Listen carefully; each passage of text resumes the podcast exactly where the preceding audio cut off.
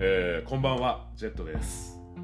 えー今週もよくぞよくぞ金曜日までたどり着きましたって。あの、金曜日になると、こうやって、あの、同年代の女子の友人から、LINE で、オーバーザさんのこのスタンプがね、えー届くんですけど、今週はね、本当なんだか仕事もきつくて、自分もね、やっと金曜日までたどり着けたわっていう、そんな感じでした。で今回ですね、まあ、この番組の収録前にいつもとね同じように、まあ、台本というかそんな台本もどきみたいなものを書こうと思いましてで自分の、まあ、仕事とは別にある、えー個人用というかプライベート用の、えー MacBook、えー開いてで画面に向かっていたんですがもうねこの真っ白な画面に向かってもう何十分経ってんのよって思うぐらいだったんですけど本当ね何も書くことというか話すことがですね思いつかないと。なんでしょうね疲れて頭が働いていなかったからなのかも、えー知れませんが本当ね今週は仕事がいろいろと辛くてまあ体力的にはね大して問題はなかったんですが精神的にねなかなか辛い、えーしんどい1週間でした。なんでしょうね。年を取るごとに、まあ、仕事もね場数は踏んでいろいろな場面で、えー慣れてね、回せてはいるはずなんですがやっぱりね時々精神的にこうやってねガクッと、えー来るというかまあきついなと思いながらなんとか、えーやり過ごしていました。なのでそんなねちょっと疲れた締めっぽいね週末の夜はあのー安い赤ワインのボトルをこうやって開けてジャブジャブやりながらあの飲んだり。あとはあの今夜はねめったにやらないお香を、えー炊いてみたり、えーしています。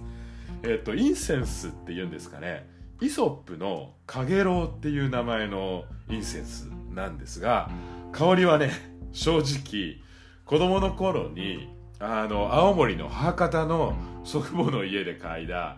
なんつうんですかね畳と蚊取り線香みたいな香りが混ざったようなねなんだか懐かしいようないいんだか悪いんだかみたいなそんな香りではあるんですけどもまあそれでもねこうやってゆらゆらと煙がね音もなく空気に舞うのをぼーっと眺めながらお酒を引っ掛けていましたらねちょっとずつ、えー疲れていた心もほぐれてきたような、えーそんな気がしてきています。でちなみにこのインセンス、えー、かげろっていうのはあの元おにゃんこの高井真美子の曲のタイトルではもちろんなくてですねってあのもう誰も知らねえかって話だと思うんですけどあの平安時代に書かれた「かげろう日記」から取って、えー名付けられた、えーインセンスらしいです、まあ、なんだかねおしゃれなんだか何なんだか分かりませんが自分にはねやっぱりじいちゃんばあちゃんちのね畳の匂いしか、えーしない感じがしています。でここでね本当にあの辛い時あの仕事い辛い時は普段ならねもうちょっと仕事の愚痴でもここで語っちゃいところ語っちゃいたい、えーところではありますけどもまあ中年のおっさんがね夏の終わりの静かな夜にそんなことを話していてもね、えー聞いたさ聞いてくださってる方には申し訳ないんで、えー今回今夜はねそんな愚痴は語らずにあの行こうとは思いますけどもただ仕事なり人間関係なりやっぱりね時には誰でもね愚痴というかガス抜きはねしないと体持たないと思うんで自分もそんな感じで今週は会社のね同年代の同僚とはちょっと先生聞いてくださいとかねあの社内のチャットでお互い愚痴り合ったりしていましたけどもそうやってねお互いひとしきり愚痴ったところで、まあ、毎回大抵最後は「まあさあ」とか言ってあの今までねなんとか乗り越えてきたじゃんとかお互い慰め合ったりとかあとは「大丈夫なんとかなる」とかね毎回これもうね本当合言葉みたいに同僚と言い合っていたりで自分にもね大丈夫なんとかなるって言い聞かせてそんな風にね人生の小さい波をなんとか乗り越える、えーそんなことの繰り返しの、えーサラリーマン生活です。あとはねこうやってまあ柄にもなく仕事の後にお香を焚いてみたりあとはね「あたしろラジオ」を聞いて一時頭を真っ白にして現実のことをちょっと忘れたり。それからねいつものごとくちょっとお酒の力を借りましてゆるゆるとほろ酔いで、えー、中年のおっさんももともとね少ない MP ではありますが回復しようかなという感じでいます。えー、といったところで今回も、えー、独占中年男子の30分始めていきたいと思います、えー、この番組は40半ばのおっさんが、えー、中年男子の日頃の思いや悩み事だったり、時には懐かしい昭和ネタやゲイオカマネタなどを同じくおじさんおばさんと呼ばれる中年世代の人々とあるいは中年予備軍の人々と共有しながらえ、中年芸が一人ほろ酔いで語るかなり緩めのトーク番組となっております。どうぞ最後まで聞いていただけると嬉しいです。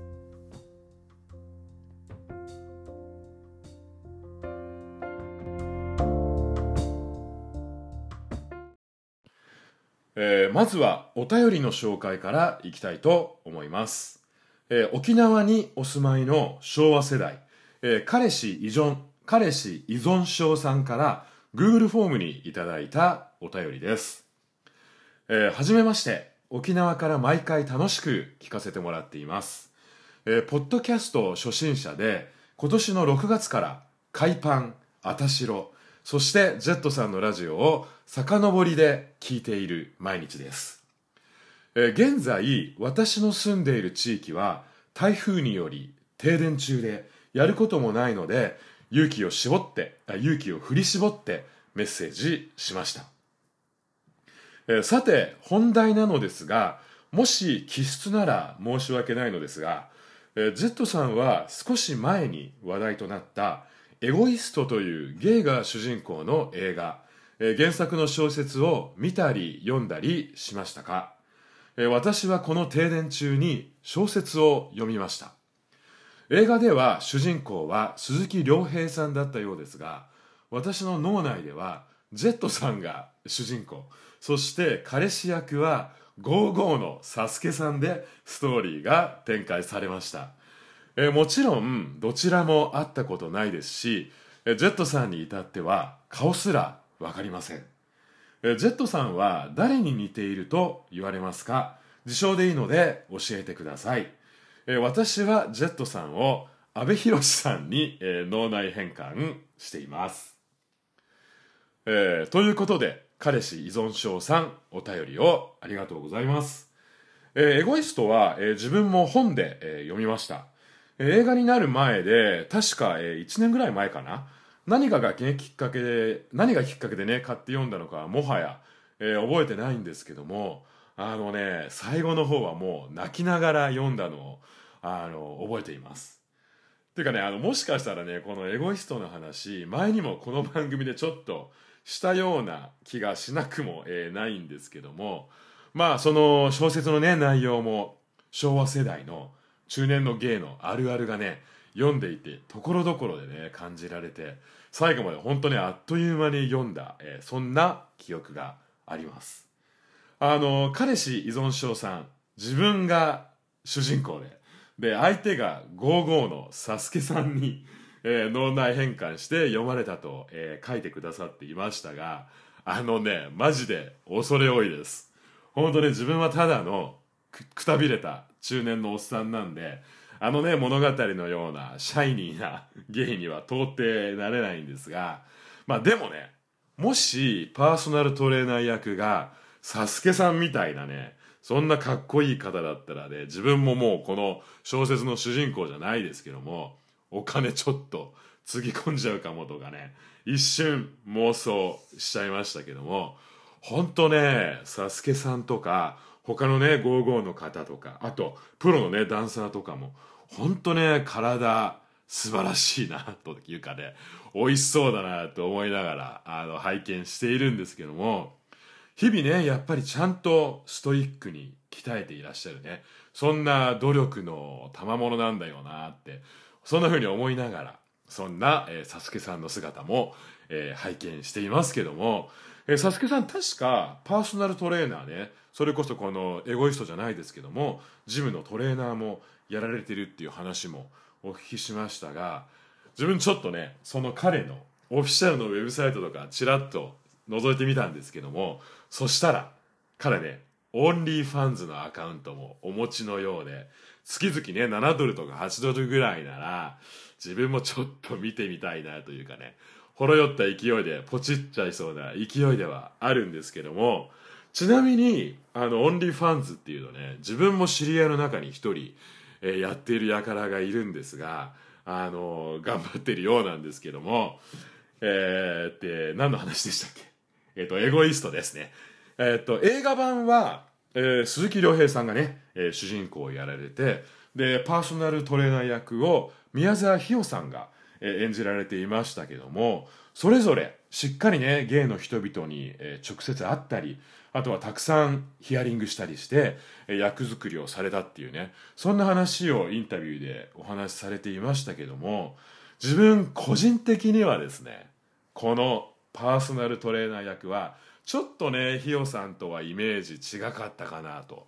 えー、思いました。それこそサスケさんじゃないですけどももうちょっとねがっちりマッチョな肉厚なねそんなタイプを、えー、イメージしながら、えー、自分はこの小説、えー、読んでいた気がします、えー、それから、えー、彼氏依存依存症さんからは、えー、Z さんは誰に似ていると言われますか？教えてください、えー、私は Z さんを、えー、安倍博さんに脳内変換しています、えー、というそんなねご質問をいただきましたがえーとですね誰かに似ているっていうこいうのは言われたことないと思います。ちょっと思い出せないですね。あのそれこそ LINE のチャットとか友人とね話している時とかにはあんた喋りがルー大芝になってるとかねそんな風に突っ込まれることは何度とありますけどもまあただあの自分父が、えー、鹿児島のえっとかなり沖縄寄りの離島の出身でで自分の顔どちらかというとまあ父親譲りって言われがちなんですがその父のね実家の方に行くとまあそれこそ阿部寛さんのような濃いね顔の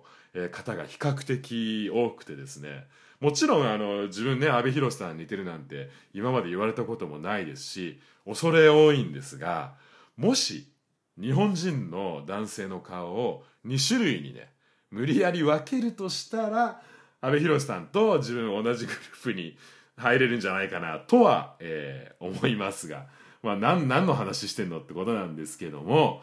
あの先ほどのあのエゴイストのねパーソナルトレーナー役も小説の読み手がそれぞれね脳内でイメージそれぞれするのと一緒でまあポッドキャストとかもね声でそれぞれお好きなように聞いてくださってる方が、えー、イメージしていただければと、えー、思うんですがどうでしょうか？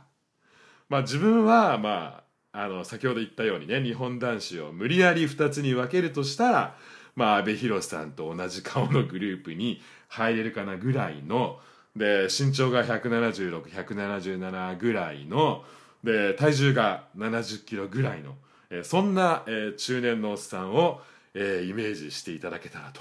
思いますがどうでしょうか？えー、ということで、えー、彼氏依存症依存依存症さん、えー、お便りをどうもありがとうございました。えー、っと沖縄ね台風で停電もあったりと、え大変なご様子でしたが9月もね、え台風の季節どうぞ、えお気をつけて、えお過ごしください。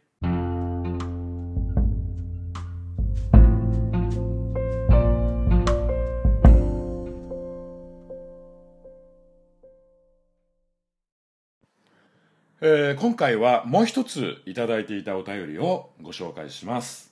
えー、昭和世代唇サマンサさんから番組宛てのメールにいただいたお便りです、えー、ジェットさんはじめまして。おはこんばんちは、えー、唇サマンサと申します、えー、昭和世代の乙女です。かっこ笑い、えー、オーバーザさんリスナーですがなかなかその後自分が聞きたいと思える番組に出会えずやっと Z さんの声に引き込まれ、えー、全ての回を聞かせていただきました、えー、Z さんの昭和の話が分かりみすぎてめっちゃ、えー、大好物です。ありがとうございます、えー自分は、えー物心ついた時から恋愛対象は男かなとは思っていましたが、えー昭和世代ということもあり、えー周りの環境や人の目を恐れ、えーセクシャリティを隠していました。えーというものの、えー中学、えー高校では乙女感が、えーだだ漏れていたのか先輩や、えー同級生のマスコット的存在として、えーなんとなく、えー軽いスキンシップをしたり、えー守ってもらったり、えー可愛がっていただいていました、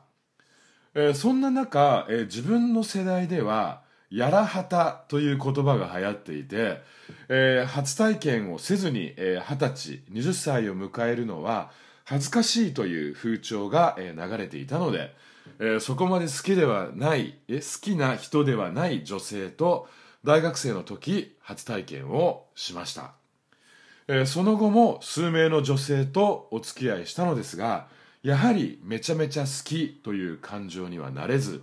えー同僚に連れて行ってもらった2丁目のゲイバー、えーかっこ観光バーにはまり、えー面白おかしく、えーそして時に、えー虚無感と焦燥感を抱えて、えー過ごしていました。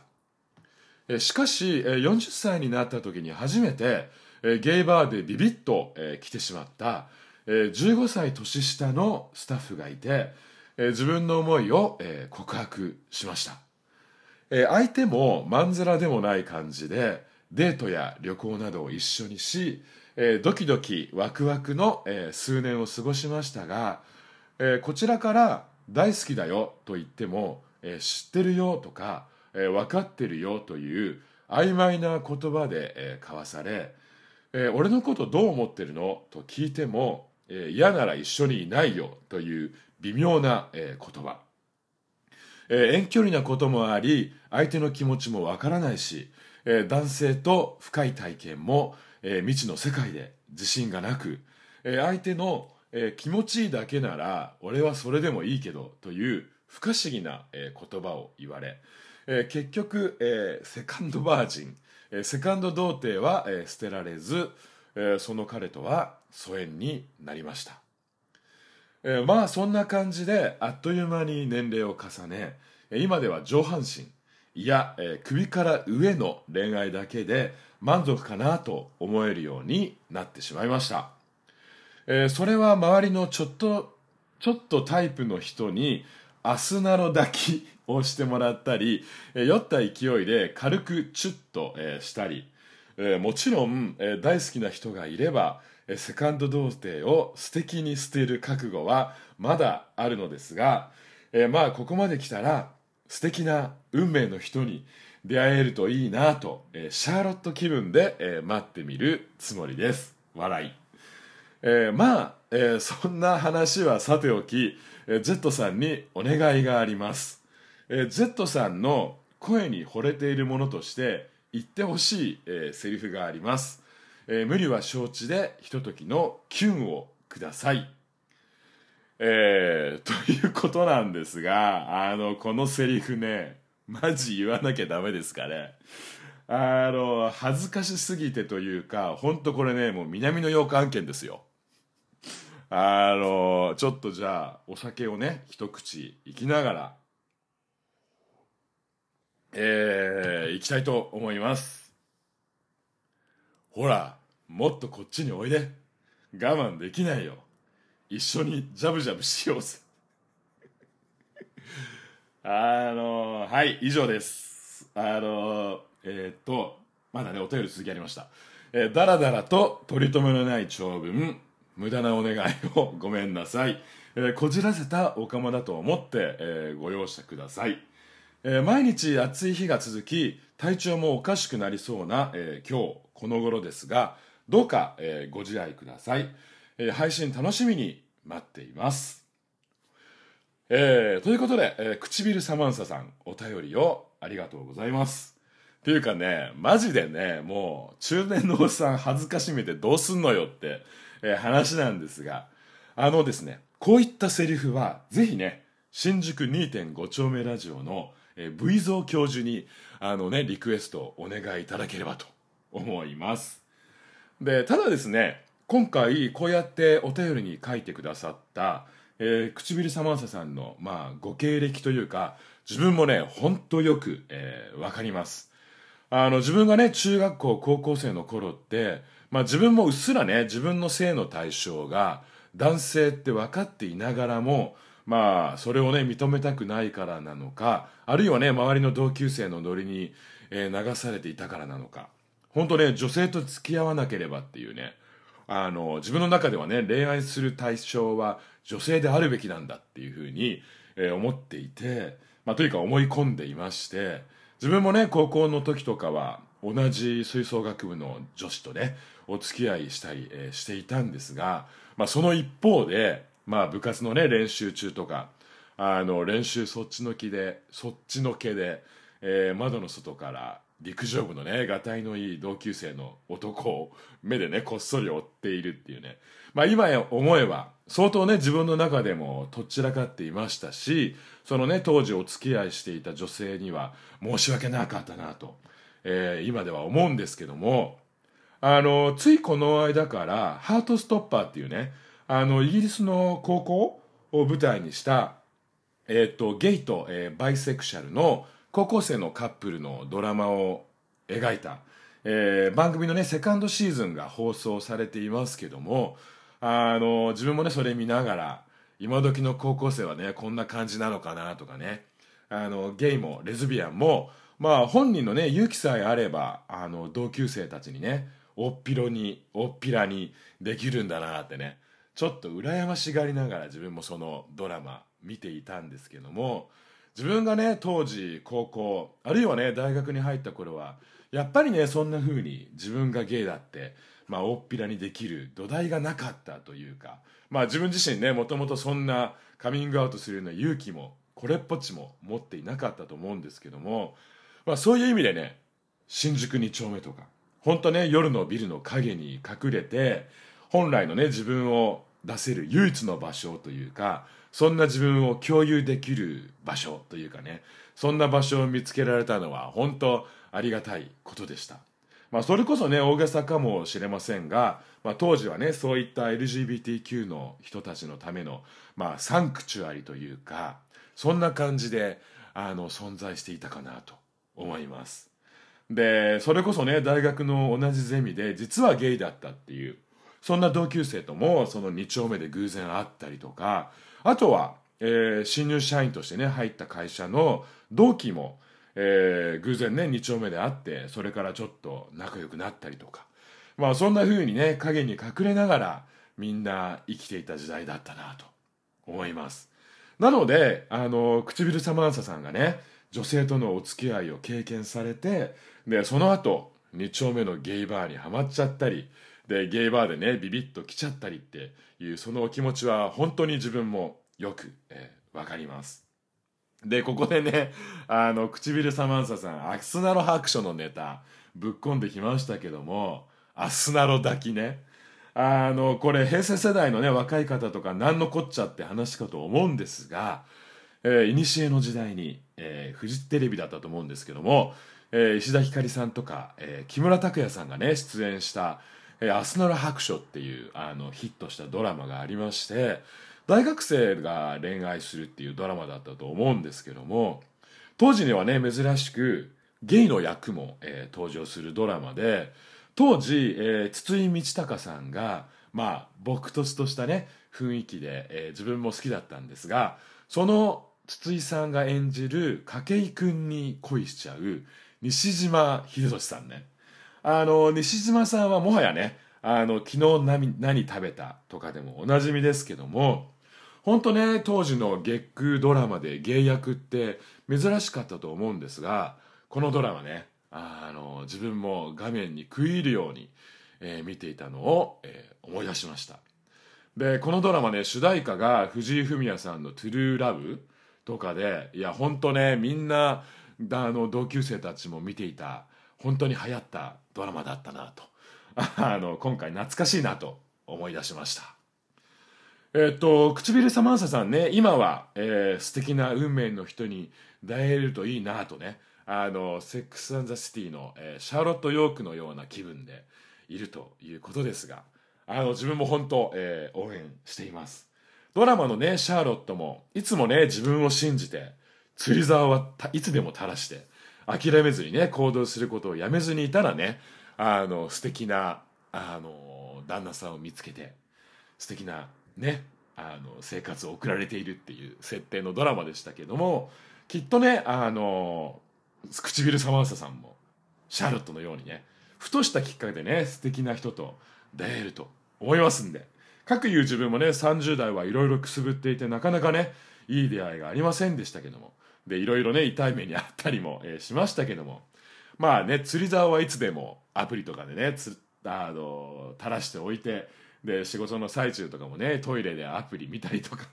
していましたら。でそのアプリでね同じ会社の応募数釣っちゃったりとかね。そんなこともありましたけども、まあ、今はねなんとか40代あの落ち着いた生活を送れていますんで、えー、唇サマンサさんもね運命の人と出会えますよ。自分も陰ながら、えー、応援しています。それこそねまたしつこいですがあの古の時代のねゲックドラマじゃないですけどもラブストーリーは突然にっていうことなんで、えー、唇サマンサさんにも突然ねそんな素敵な、えー、出会いが訪れる訪れるんじゃないかなと思います、えー、ということで、えー、唇サマンサさんお便りをありがとうございました。はい、えー、といったところで、えー、今回はこの辺にしておきたいと思います、えー、最後まで聞いていただいてありがとうございました、えー、この番組では引き続きお便りメッセージをお待ちしています、えー、E メールアドレスは独占30分アットマーク、えー、gmail.com です、えー、番組専用のお便りフォームツイッターアカウント、えー、このポッドキャストの番組概要欄にありますんで、えー、そちらからぜひお便りメッセージ、えー、ご質問ご相談などなど何でも送っていただけるととてもとても嬉しいです、えー、番組のインスタアカウントもありますんでぜひね覗いてみていただければと思います、えー、ということで気がつけばもう9月、えー、今年もねもう残り4ヶ月とかマジ早いって話なんですが、えー、自分はねもう仕事の繁忙期に入ってしまって日々うつうつとしたあの生活を送っていますけども、まあ、今年もねまた東京とか大阪とか遊びに行きたいな行けるかなとねあのそんな計画を立てているんですけども。そんな風にね先の楽しいことをなんとか見つけて、えー、そんな繁忙期も乗り越えようと思っています、えー、これを聞いてくださっている方もね、えー、季節の変わり目特に夜とかねいきなり冷え込んだりすることもあると思いますんで、え風邪もひきやすい季節えー、どうぞねお体にはお気をつけて、えー、お過ごしください、えー、それでは、え独占中年男子の30分。次回もよろしくお願いします。